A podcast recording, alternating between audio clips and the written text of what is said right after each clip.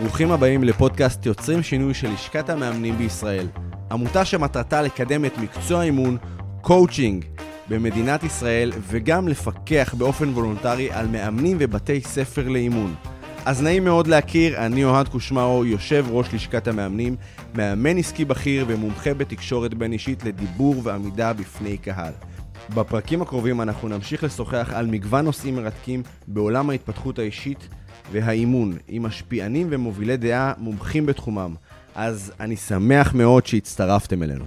שלום וברוכים הבאים לפרק מספר 9 של יוצרים שינוי, הפודקאסט של לשכת המאמנים, והיום אני מארח יהודה אטיאס, מאמן בכיר, מנכ"ל ושותף בגומה גבים. שלום יהודה. אהלן אוהד, מה נשמע? איזה- שמח להיות פה. איזה כיף שבאת. בכיף, בשמחה. אז היום אנחנו הולכים קצת לדבר על התפתחות אישית, על עולם האימון, קצת business, ו... דברים שכיף לדבר עליהם. לגמרי, העולם הזה כל כך גדול ורווי. השאלה הראשונה שאני רוצה לשאול אותך, שמאוד מסקרנת אותי כבר שהגעת לפה, רואים אותך, פוגשים אותך, business. השאלה הראשונה שאני רוצה לשאול אותך שקשורה לעולם האימון, איך business מתקשר עם אימון? יפה שהגדרת אותי כאיש business, יש לי גם יכולות business, אבל אני חושב שקודם כל אני, אני מאמן במהות שלי, ומאמן במהות שלי זה אנשים שזה מנטור, זה משפיע, זה אנשים שאוהבים להוביל, להדריך, לראות שינויים אצל אנשים, ואפשר בהחלט לשלב את זה. גם אימון וגם ביזנס. אפשר בהחלט לשלב את החלק הזה של, אה, של עסקים ואימון ביחד. אני חיברתי את זה בזה שחברתי להיות אה, מנכ"ל ושותף בקבוצת גו מגבים ואני מוביל שם תהליכים, אבל לעולם לא הפסקתי להדריך. אני מדריך מאמנים מ-2008 ועד היום, כבר מעל אה, 16 שנה. אני מתעסק באימון, יש לי גם, אני גם מאמן עדיין אנשים, אני מאמן בארגונים. וחוץ מזה אני גם uh, עושה קצת ב- במודלים עסקיים, באסטרטגיות שיווקיות שקשורות בכל הנושא של uh, קבוצת גו מגבים. אנחנו יודעים, זה לא סוד שעולם האימון בישראל או בכלל בעולם זה מקצוע שהוא יחסית בתחילת דרכו. ואותי מסקרן איך אתה נחשפת, איך, איך הגעת בכלל לעולם האימון, זה מאוד מעניין. כן, זה מקצוע בהתהוות, האמת, uh, סוף uh, תחילת שנות התשעים, זה הגיע לפני זה אולי קצת בארצות הברית, לארץ הוא הגיע בתחילת שנות התשעים, מקצוע שהביא איזושהי בשורה אחרת.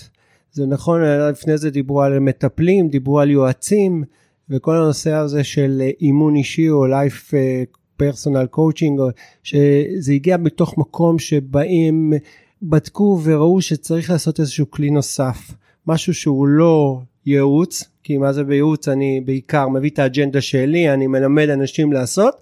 זה לא תהליכי והרבה פעמים אחרי שאנחנו עוזבים ואחרי שאנשים הולכים אז אה, הם מפסיקים, אה, מפסיקים, התהליך נפסק וגם, בייעוץ. וגם התהליך, אה, כן, לגמרי בייעוץ. טיפול הרבה פעמים זה תהליכים שיותר עמוקים, מגיעים שם. אני חושב שיש משהו באימון שאני אוהב, שהרבה פעמים לא חייבים להגיע לעומק המוגלה בשביל אה, להתקדם הלאה. כדי לייצר לא- תוצאות. לייצר תוצאות ולהתקדם הלאה ולפעמים יש משהו אקלקטי בעולם האימון שבא גם מעולמות הספורט וגם מעולמות של אה, פסיכולוגיה. CBT, פסיכולוגיה חיובית, זה גם בא מעולמות של אה, מנהלים וניהול מנהלים. מכל המקום הזה אני חושב שיצרו איזשהו תהליך מאוד משמעותי שמביא תוצאות, מביא תוצאות. אני רואה את זה כמי שכבר מאמן עשרות אלפים אפילו של שעות אימון והדרכה, ב- ו- ו- ו- והדרכה בארגונים, ואני רואה את התהליכים שקורים, ואני רואה גם מה קורה לתלמידים שמסיימים אצלנו, אני רואה לאן זה, לאן העולם הולך, ואני חושב שהמקצוע הזה הוא מייצר שפה בעיקר, גם מי שלא מתעסק באימון, לומד שפה, ובעיניי זה הדבר הכי משמעותי. אתה לומד שפה, שאתה מנחיל אותה, ואתה לוקח את זה הביתה כאדם, כבן זוג, כמנהל, כאבא, אתה לוקח את זה הביתה, וזה מה שקרה אצלי. אז אה, אם כבר הכנסת אותנו אליך הביתה, מה, מה השתנה אצלך בבית בתור מאמן? וואו, המון.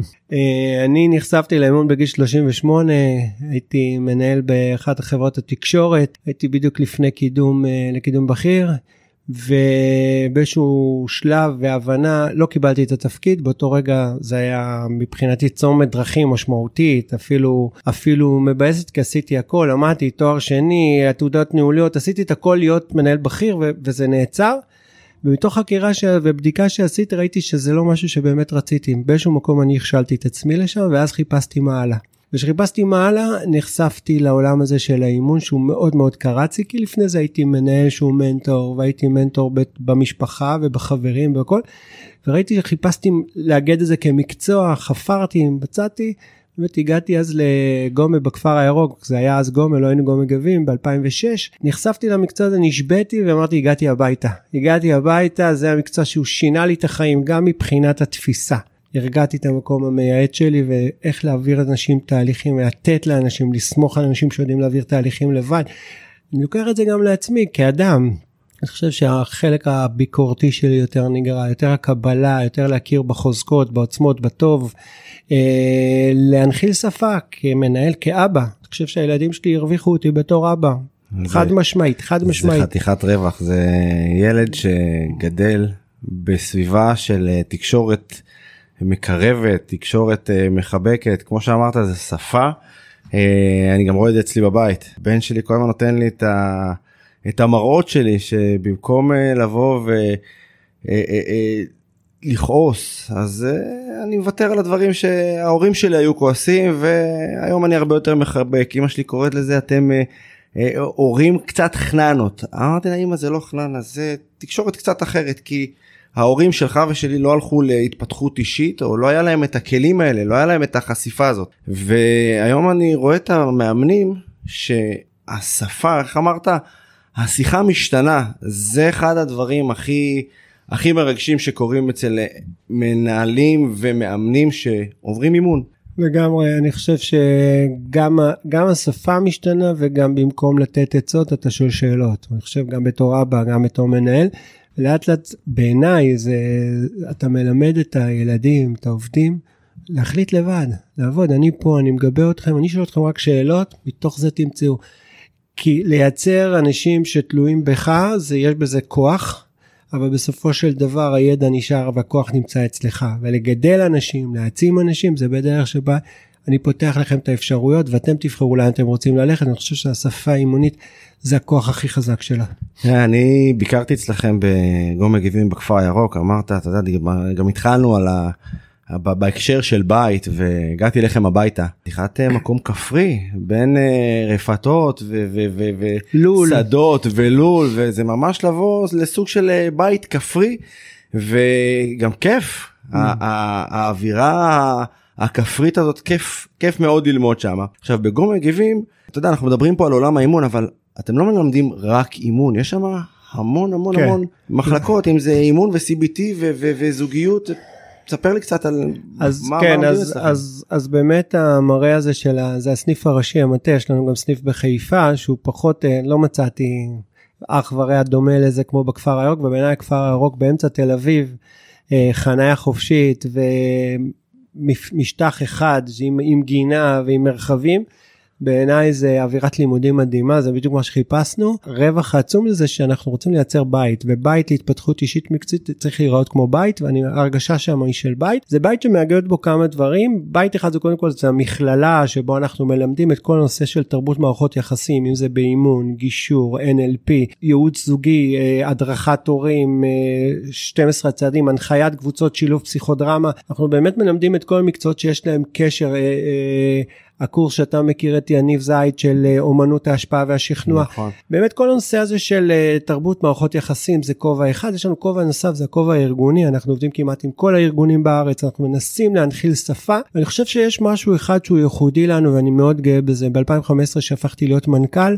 הצעד הראשון שעשיתי זה שרציתי להביא את זה לעוד אוכלוסיות ופתחנו את כל מה שיש לנו בעברית גם בשפה הערבית. יש לנו היום מנחים אה, בעיקר בצפון שלומדים גם אימון גם גישור גם NLP בשפה הערבית. כמי שהנחה אנשים והדריך אנשים שמתי לב הרבה פעמים שמגיעים ציבור מהמגזר נהדר טוב משכיל ומתקשה עם השפה.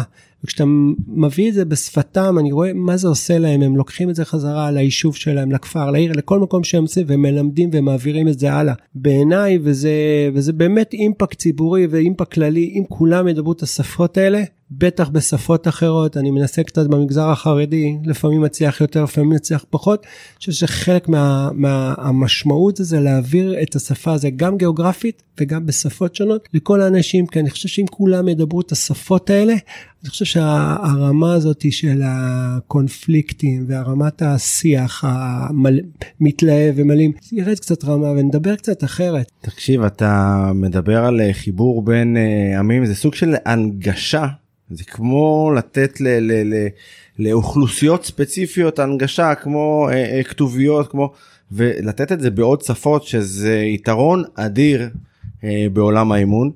אה, אני מסכים איתך הבן שלי לומד אה, בבית ספר מעורב יהודים וערבים ואתמול שאלתי אותו שאלה אה, מדהים. לביא תגיד אתם אה, יש לכם אה, מין אה, ריבים לפעמים אה, יהודים ערבים הוא אומר לי אבא איך אתה מדבר ילד זה ילד.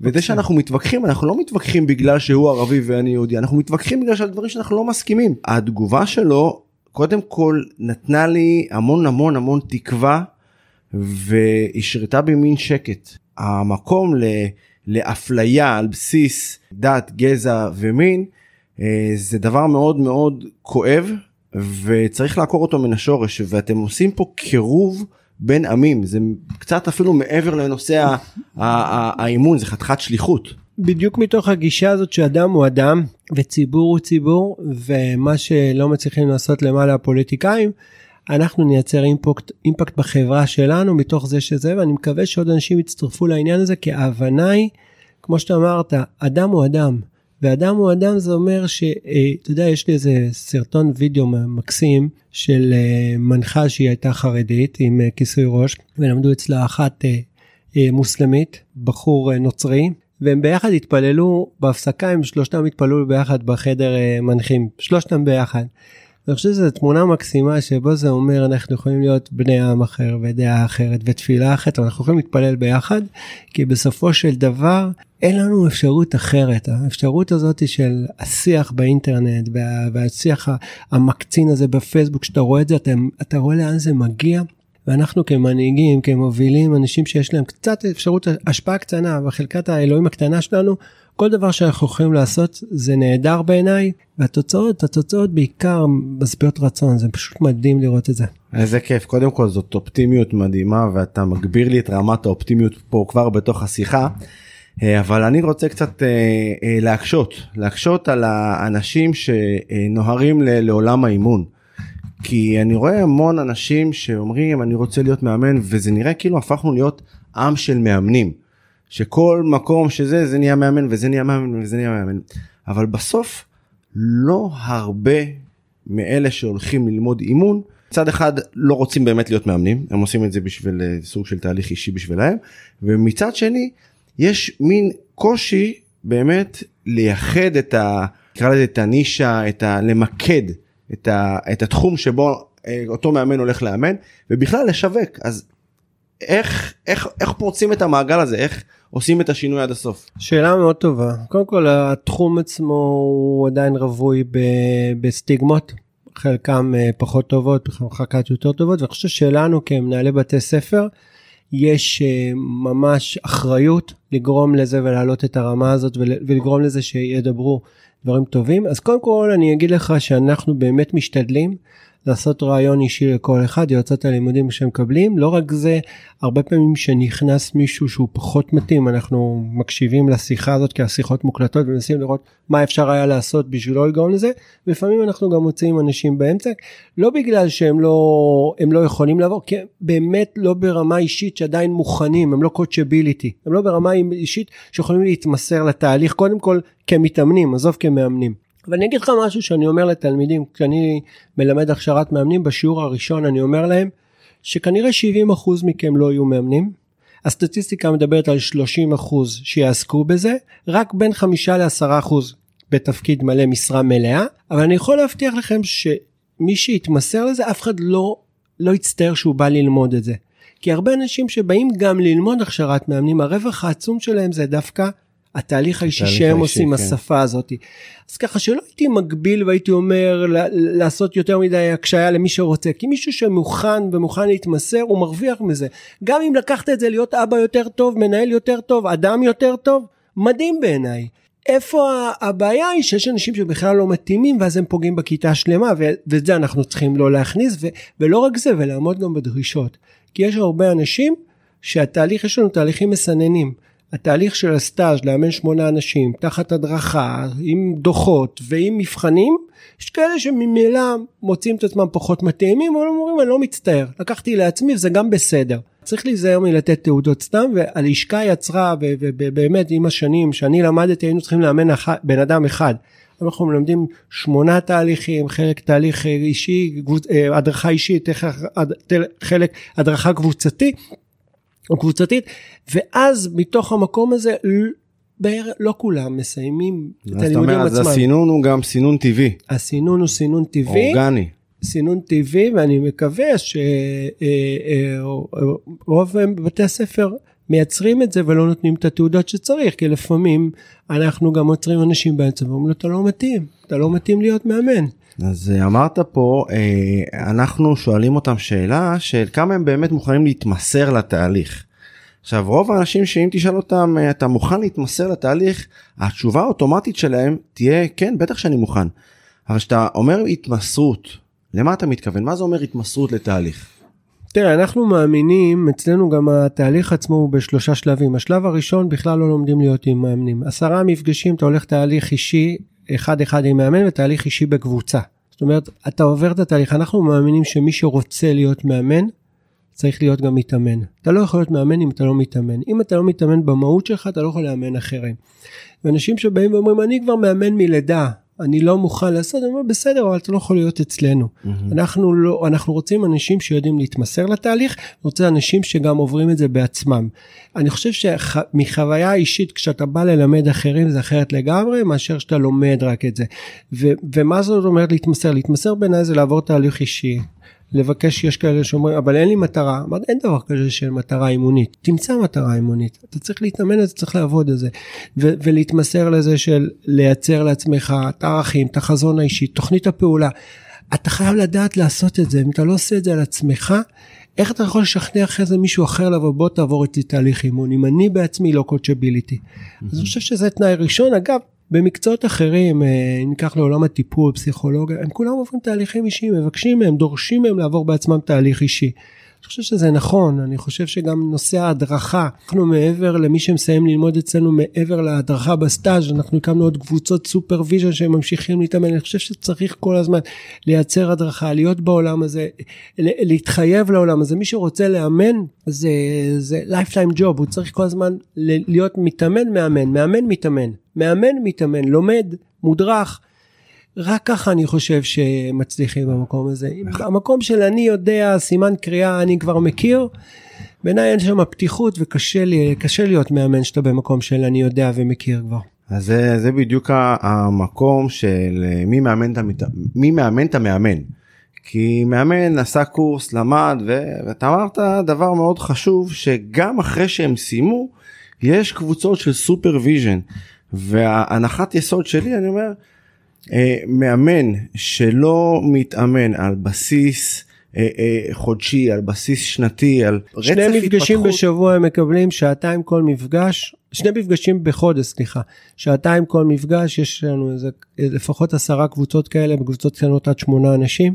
זה אנשים שהם מעבר, אחרי הלימודים, הם משלמים איזה אקסטרה רק בשביל ההדרכה הזאת, אני חושב שהתהליך שה, הזה, אנחנו באמת מאמינים במקצועיות, כמו שאתה אומר בדיוק, אם אתה לא ממשיך להיות מודרך, באיזשהו מקום אתה, אתה עוצר במקום. זה, זה בדיוק כמו בטבע, כל מה שלא צומח, בסוף מת. וואד, אני כבר 16 אה, שנים מאמן, יותר, 17 שנים מאמן.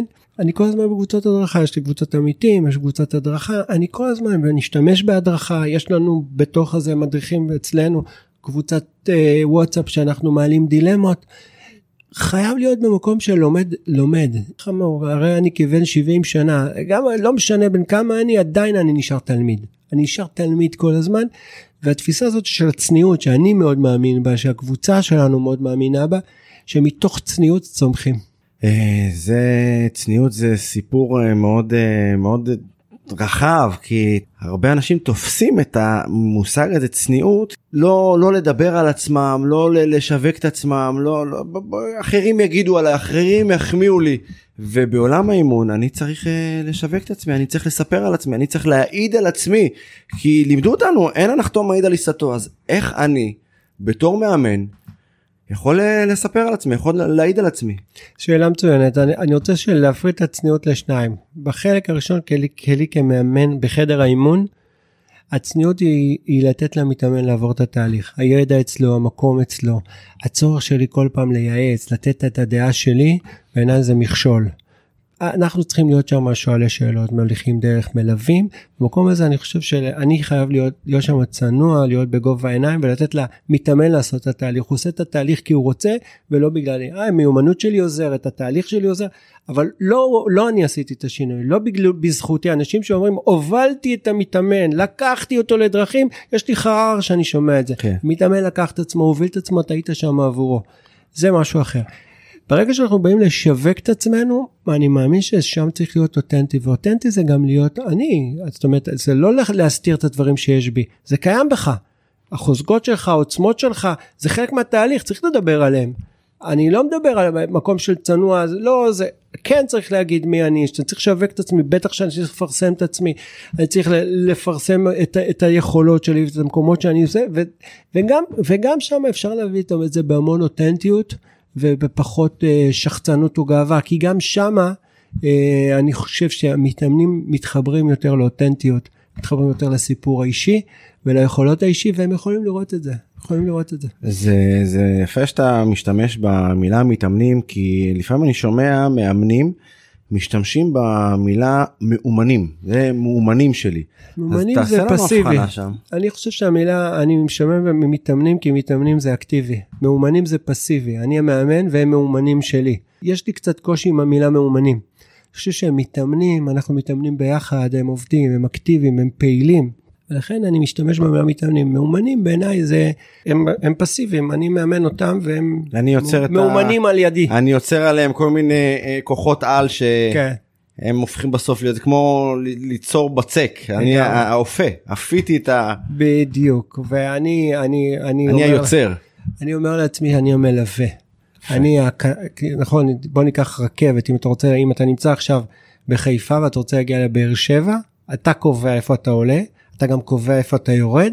התפקיד של הקטר זה לקחת אותך, ללוות אותך לשם. אני הקטר, אבל אתה קובע איפה אתה עולה, אתה קובע איפה אתה יורד. אני לא, לא מחליט עבורך. בדרך אני מלווה אותך.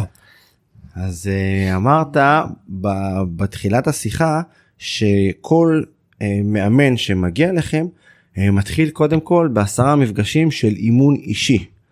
אני חייב לעבור אימון אישי? לגמרי. זה, קודם כל זו דרישה, בטח גם דרישה של הלשכה, אי אפשר לקבל תעודת uh, מאמן מוסמך אם לא עברת אימון אישי. בעיניי זה must גם uh, ברמה עקרונית ומקצועית. אני דיברתי על זה, איך אתה יכול לאמן אנשים אחרים אם אתה לא חווה את זה בעצמך, אם אתה לא מרגיש את זה לעצמך. ממש רוח המפקד. לגמרי, איך אתה, איך אתה תעביר מישהו תהליך, וכשמישהו, ואתה נזכר בתהליך שלך כמה היה לך קשה למשל לכתוב חזון, או כמה היה לך זה. איך אתה יכול לגלות אמפתיה למישהו אם אתה לא מרגיש את זה שלך? וההפך, יש גם משהו אחר, אתה, לפעמים אנשים אומרים, אבל אצלי באימון שאני התאמנתי, המפגש ערכים היה מדהים, אבל המתאמן שלי לא מתלהב. אנחנו אנשים שונים, אבל אתה צריך נכון. להבין שהספקטרום הוא שונה, ואנשים באים ממקומות שונים, והיכולת הזאת להבין שכל אחד הוא אחר, אבל זה must לעבור תהליך אישי בעיניי, זה לא... הזכרת את המושג שהרבה אנשים משתמשים בו זה מושג שעבר ועובר כל כך הרבה עיבודים וכל כך הרבה אה, פילוסופיות ומשתמשים בו כל כך זה סוג של הקור של עולם האימון המושג חזון. שאתה אומר חזון למה אתה מתכוון מה זה מה זה חזון בעולם האימון מהנקודת מבט שלך. חזון, אפשר לקרוא לזה גם תמונה עתידית מיטבית, אפשר לקרוא לזה אה, סוג של אה, מצפן אה, כוכב צפון. אני מאמין, תראו, לפעמים אני, יצא לי לאמן אה, ארגונים או עסקים, שבהם אני שאלתי אותם, איפה אתה רואה את העסק שלך שלוש שנים קדימה? ואז הוא אומר, פעם לא שאלתי את השאלה הזאת, כאילו, הוא שותק, כמו שאני עשיתי עכשיו, מה אתה, מה אתה שואל? ואתה מבין הרבה פעמים שבשביל לעזור לו היום, הוא חייב לדעת לאיפה הוא מכוון.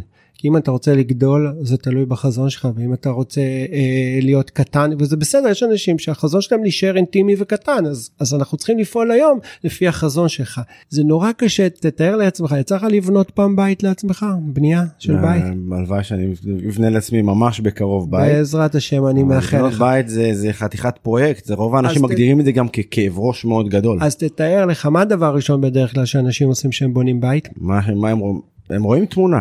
הם רואים את הבית הם רואים בעתיד. תמונה והם לוקחים גם אה, מעצב או אדריכל שגם משרטט הם רואים את זה נכון. על הכתב קודם. הם מספרים לשרטט או לאדריכל מה בא להם שיקרה. הם מדמיינים את הכוס קפה במרפסת אפילו עם הכיסא והשולחן שהם ישבו. בול. את ה... הם רואים הכל שם. את הגג עם הרעפים. את ה... את הג... בדיוק הם רואים את התמונה בעיניים ואז הם מתחילים לבנות. אבל תתאר לך שהיית אומר עזוב בוא נתחיל תוך כדי בנייה ונראה תתחיל לבנות קיר נשבור פה נעשה פה. אפשר לעשות דבר כזה. אז למה את המפעל חיים שלנו? כן. לא את הבית של החיים שלנו שהוא הכי משמעותי בעיניי אנחנו לא יושבים קודם כל רגע לכתוב אותו לדמיין כמו, אותו זה כמו שאנשים מתכננים טיול חודש בחו"ל הם מתכננים אותו חצי שנה ושנה. הם מתכננים מתי הם עוזבים דקת העבודה ולוקחים איזה חל"ת והם מתכננים מה הם יעשו עם הילדים והם מתכננים הכל לפרטי פרטים ואיפה הם יטיילו ואיפה הם הכל. עכשיו תן להם עסק שזה מה שמחיה אותם זה מה שגם נותן להם את הרוח וגם את החומר. אין תכנון. אין תכנון. הם יוצאים כמו שתכניס לווייז סע. ודווקא בטיול אני אומר להם תהיו קצת ספונטניים, תשימו ראשי פרקים ותתקדמו, זה חלק מהענה של טיול. אבל כמו שאתה אומר, עסק, מפעל חיים שלנו, איפה אנחנו רוצים להגיע? אנחנו לא יושבים אפילו חמש דקות. אתה יודע שרק חמישה אחוז מהאוכלוסייה המערבית כותבים חזון כתוב, לא חזון בראש, כתוב. רוב האוכלוסייה לא כותבת חזון, שזה מדהים, אני חושב שזה אחד מהכלים הכי משמעותיים שמגיעים לאימון, זה, זה כתיבת חזון, זירת תמונה. הרבה פעמים אחרי שאתה כותב את זה, איך אומרים לי מתאמנים? פתאום הכל, כל הקוביות מסתדרות לכיוון הזה, אני לא יודע למה, אבל הכל מסתדר. כי כשיש את הכוכב צפון הזה, כשאני רואה לאן אני רוצה להגיע, יותר קל לי היום, יותר קל לי ביום יום, אני קורא לזה, אתה זורק עוגן לעתיד, אבל אתה ממוקד בהווה, הראש בעננים, הרגליים בקרקע.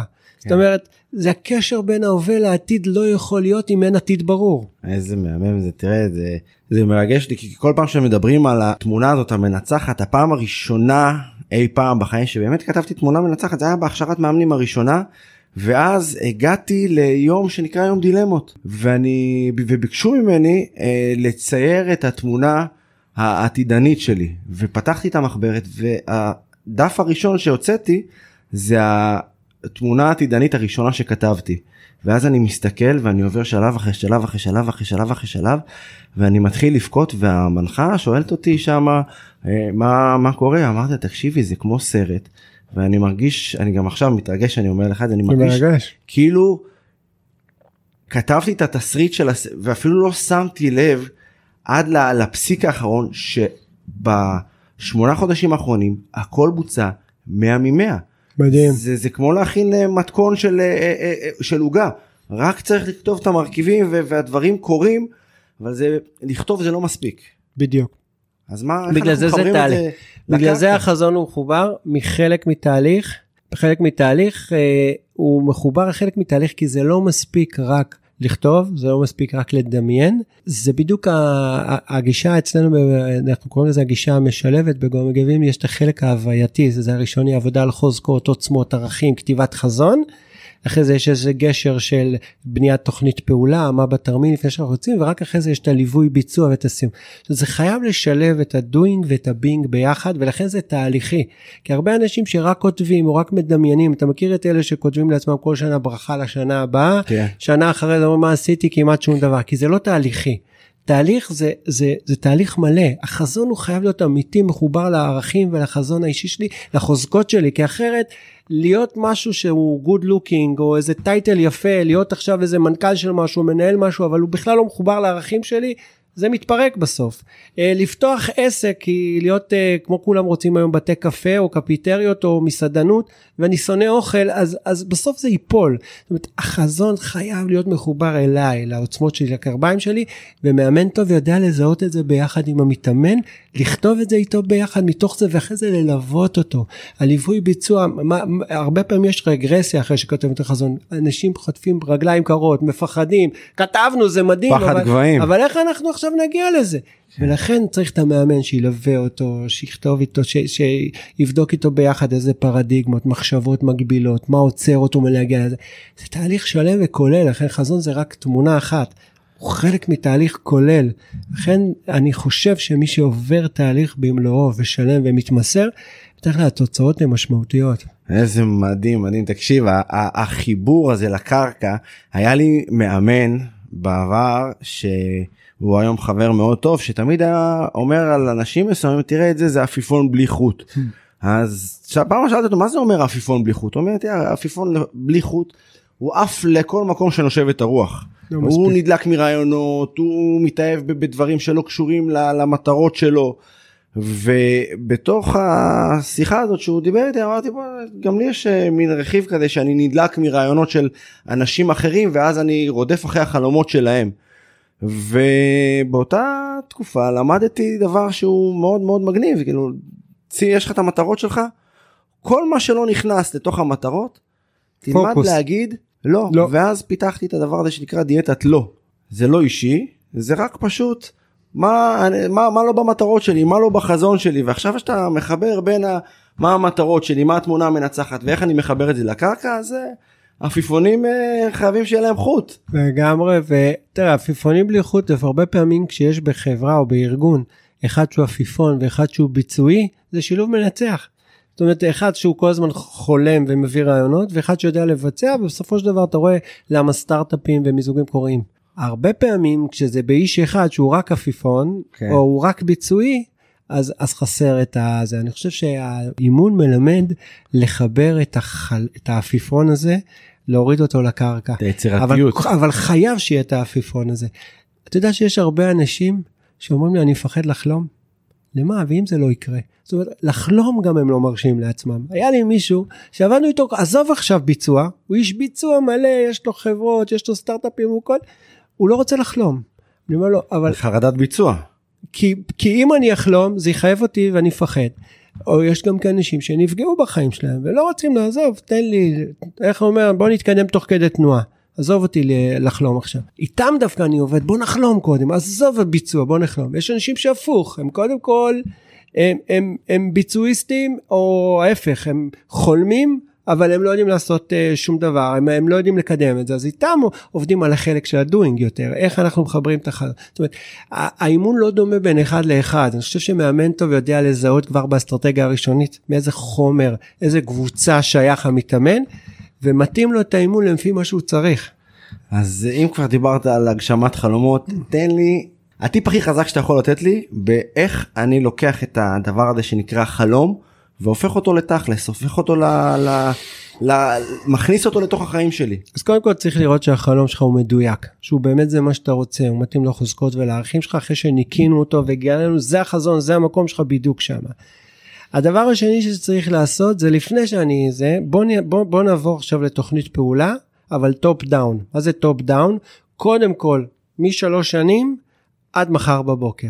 מי אני רוצה עוד שלוש שנים? מה אני רוצה שיקרה עוד שנתיים? עוד כמו שנה? פירוק הנדסי. לגמרי לגמרי לרדת כי ואז ככל שהם מתקרבים בסוף מתקרבים למחר בבוקר אז יש לי תוכנית קדימה. והדבר הכי חשוב והוא משמעותי אה, זה לפני שאנחנו יוצאים לדרך בוא נבדוק קודם כל מה האמונות המגבילות שלך מה יכול לעכב אותך מה דחיינות. כי אם אנחנו כותבים תוכנית כזאת ואנחנו יוצאים לדרך ואז מגיע איזשהו מצב שהוא חוטף פחד יש לו אמונות יש לו פרדיגמות מעכבות וזה פתאום חוזר יש רגרסיה באימון אז עדיף שלפני זה בוא נדבר על מה יכול לעכב אותך. זה לא אומר שלא נחזור על זה. ואז לאט לאט בוא נלווה במנות קטנות במשימות קטנות. מנות קטנות אתה יודע זפוס לפני שהוא פתח את החנות לנעליים הוא הלך לכמה אנשים ואמר להם אני יכול לצלם את הנעליים שלכם ולמכור באינטרנט? לא קח תעשה את זה. צילם והוא רואה שיש מלא דרישה, מלא דרישה, מה עוד כמה זה, בסופו של דבר פתח חנות אינטר... אינטרנטית ענקית, בסופו של דבר אמזון רכשו אותו בשמונה מיליארד, אבל זה התחיל מאמנות קטנות, קודם כל היה לו את החלום הגדול, אבל אז הוא התחיל צילום של כמה חנויות נעליים. אתמול תפס אותי בחור צעיר בן 29 שעובד שכיר והוא אומר לי תקשיב יש לי פנטזיה לפתוח חנות אינטרנטית למכירת בגדים אבל איך עושים את זה. ועכשיו שאתה בא ואומר תראה זה במנות קטנות ו... ו... אז קודם תגדיר לו בדיוק מה הוא רוצה בעוד שלוש שנים בחנות בגדים איך היא תיראה הכל הכל כל מה שהוא רוצה כמה הוא רוצה להרוויח כמה אנשים וזה הכל. ואז לאט לאט תרד איתו בסופו של דבר תגיד לו עכשיו בוא תלך לכמה אנשים תצלם להם את הדברים תגיד להם אני רוצה לפרסם באינטרנט. כאילו מי, מחר, מי אכפת לי שאני שתמכור לי עבורי ואם כן אני בא לאסוף ממך ואני מספק להם. עכשיו תראה תתחיל בקטן תלך לאלי אקספרס תקנה ותמכור תתחיל בקטן יש את זה שעושים כן רגע שנייה אני אגיד לך ואז אם זה עובד תגדיל ותגדיל כי אני אגיד לך מה הפחד של רוב האנשים. כשהם רואים את החזון המלא הם פוחדים פחד מוות נכון. לכן אתה יורד מלמעלה למטה עד מחר בבוקר ואז מתחילים משימות משימות וכל פעם מתקומם מתרומם ואז עכשיו הייתי פה עכשיו פה ועכשיו פה ופתאום החזון כולו מתממש הרבה פעמים הרבה מעל מעבר למה שציפיתי. אז אה, זה בדיוק כמו כמו להיות מאמן. רוב המאמנים החלום הגדול שלהם נגיד להרוויח מיליון שקל מאימון בשנה. ואז כשאתה אומר לו טוב מיליון שקל מאימון בשנה הוא אומר לך אבל איך עושים את זה. וכשמפרקים את זה לפרטי פרטים הוא רואה שהוא צריך לעשות בסך הכל איזה 2-3 שיחות טלפון ביום ללקוחות פוטנציאליים. להתחיל רק להתחלה. בסוף אבל הוא צריך לבנות הוא צריך אבל הוא לבנות. צריך את ה, בסוף את, הצעדים הקטנים או להעלות פוסט אחד ב, ב, ב, ב, ברשתות החברתיות נכון. ביום. עכשיו פוסט אחד יביא לך לקוח אחד. הקייזן אומר צעד קטן לשינוי גדול שיטת הקייזן ואני מאמין אבל אתה צריך קודם כל להבין מה השינוי אם השינוי ברור לך הגדול ברור לך אז כל פעם צעדים קטנים כי המוח שלנו הוא מתנגד לשינויים אחי אנחנו לא אוהבים שינויים בבסיס שלנו אנחנו לא אוהבים שינויים אז איך אנחנו עובדים על המוח כל פעם שינוי קטן שינוי קטן שינוי קטן פתאום זה נהיה שינוי ענק כן אז אנחנו מחויבים רק לצעדים הקטנים. לגמרי איזה זה, זה כמו אבל שיש תמונה גדולה זה, זה כמו כמו בכל דבר גם בספורט גם ב, אני פעם נכון. ראשונה שרצתי את ה... רציתי לרוץ 10 קילומטר. יצאתי לרוץ אחרי קילומטר וחצי תפסתי את המון התנשפתי פעם. סבלתי סבלתי סבלתי סבלתי ו- ותוך כדי אמרתי כאילו אם עכשיו אחרי קילומטר וחצי אני אני מתנשף ככה מה יקרה ב- בקילומטר השלישי והעשירי ו- והיום אני כבר אה, רץ אה, לכיוון החצי מרתון ומרתון ו- ו- מדהים. אבל התחלת קודם אבל כל 100, התחלתי 200, אי אפשר אחרת. אי אפשר אחרת. לסיכום אני רוצה רוצה לשאול אותך את ש- שאלת שאלת מיליון הדולר בסדר האם יש מקום לעוד מאמנים בעולם האימון כי אנחנו הפכנו להיות לעם של קואוצ'רים. תראה, זו שאלה, זה לא לעם, תראה, נכון, אם אנחנו מחשיבים את עצמנו למקבילים שלנו באירופה, אז יחסית לאוכלוסייה, 20 רק בלשכת המאמנים יש 20 בתי ספר מוכרי לשכה ואני לא מדבר איתך על כל מיני בתי ספר קטנים ו- ו- וספונטניים שאנשים פותחים ו- ו- ו- ומפרסמים שזה לפחות ביחד 40 ויש יש יש תנועה חזקה. אז אני שוב אחזור להגיד למה החלום הגדול. אם החלום הגדול זה להנחיל שפה בישראל, אז יש משמעות. אם הח- החלום הגדול זה ללמד אנשים לדבר אחרת, להתנהג אחרת, אז יש שפה. האם כולם יסיימו ויהיו מאמנים? התשובה חד משמעית לא. האם כולם אה, יעסקו רק באימון? התשובה היא חד משמעית לא. ולכן תמיד ההתלבטות הזאת וההבנה הזאת זה לה- להגיד את האמת. הסטטיסטיקה, כמו שאמרתי, אומרת שהרוב לא יהיו מאמנים. אבל הם לא מצטערים על כך, וגם אם בהתחלה הם באו להיות מאמנים, הם לא מצטערים כי הם לקחו המון כלים לחיים. עכשיו, זה נכון שאנחנו שונים מ- מהמקבילים שלנו באירופה יחסית לכמויות אה, נפש, לכמה מאמנים יש, אנחנו הרבה מעל המקבילים שלנו באירופה, אבל עדיין אני חושב שבמדינה כל כך קונפלקטואלית, במדינה שבו יש שיח קונפלקטואלי, שאנחנו חיים על החרב, מה שנקרא, ועל המלחמות, אני חושב שהשפה הזאתי, גם אם אנשים באים כאילו להכשרה אבל לומדים אימון ומרוויחים זה רווח. אתה דיברת על 20 בתי ספר ואני שמח שיש 20 בתי ספר אנחנו רק צריכים לבדוק שבאמת הבתי ספר האלה עובדים בצורה מקצועית, מעבירים את התכנים הנכונים, אה, נותנים להיות מי שראוי להיות מאמן, אה, מעבירים אותם את כל התהליך כמו שצריך, ואם הם עושים את זה אז שיש שפע לכולם, אני חושב שיש מקום לכולם, אני חושב שיש מקום ועבודה לכולם, ובלבד שאנשים יבינו שהם מגיעים לעולם מתוך שפה ומתוך משמעות ולא באים רק בשביל התעודה או רק בשביל אה, הטייטל של אני מאמן אנשים. כל היום עושים את זה מתוך תהליך אמיתי, מבחינתי מבורך כמה שיותר אנשים שיעשו את זה.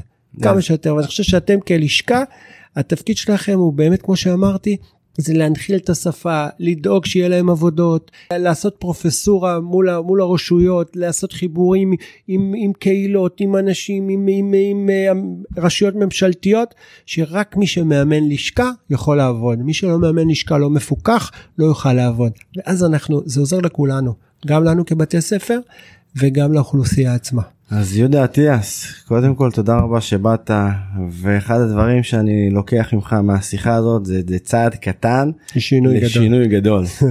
אז uh, היה לי כיף מאוד גדול להיות איתך פה באולפן, ומה אני מאחל לנו? מה אתה מאחל לנו? אז קודם כל אני נחזור להגיד לך תודה רבה גם אני נהניתי והכל אני מאחל לנו שמקצוע האימון באמת הוא בהתהוות אמרנו 30 שנה זה עדיין בהתהוות שמקצוע האימון באמת יגיע למקום הראוי לו שרק אנשים באמת משמעותיים ובתי ספר משמעותיים יעסקו בתחום הזה ושהשפה הזאת תהיה מושרשת לכמה שיותר אנשים בכל השפות בכל המגזרים אם נגיע למקום הזה בעיניי זה ברכה ענקית באמת תודה רבה. יאללה אמן ואמן. אמן. שיהיה בהצלחה. תודה. תודה רבה שהאזנתם לנו, אתם מוזמנים להאזין לנו בכל רשתות הפודקאסט, ספוטיפיי, גוגל פודקאסט ואפל פודקאסט, ונשתמע בפרק הבא.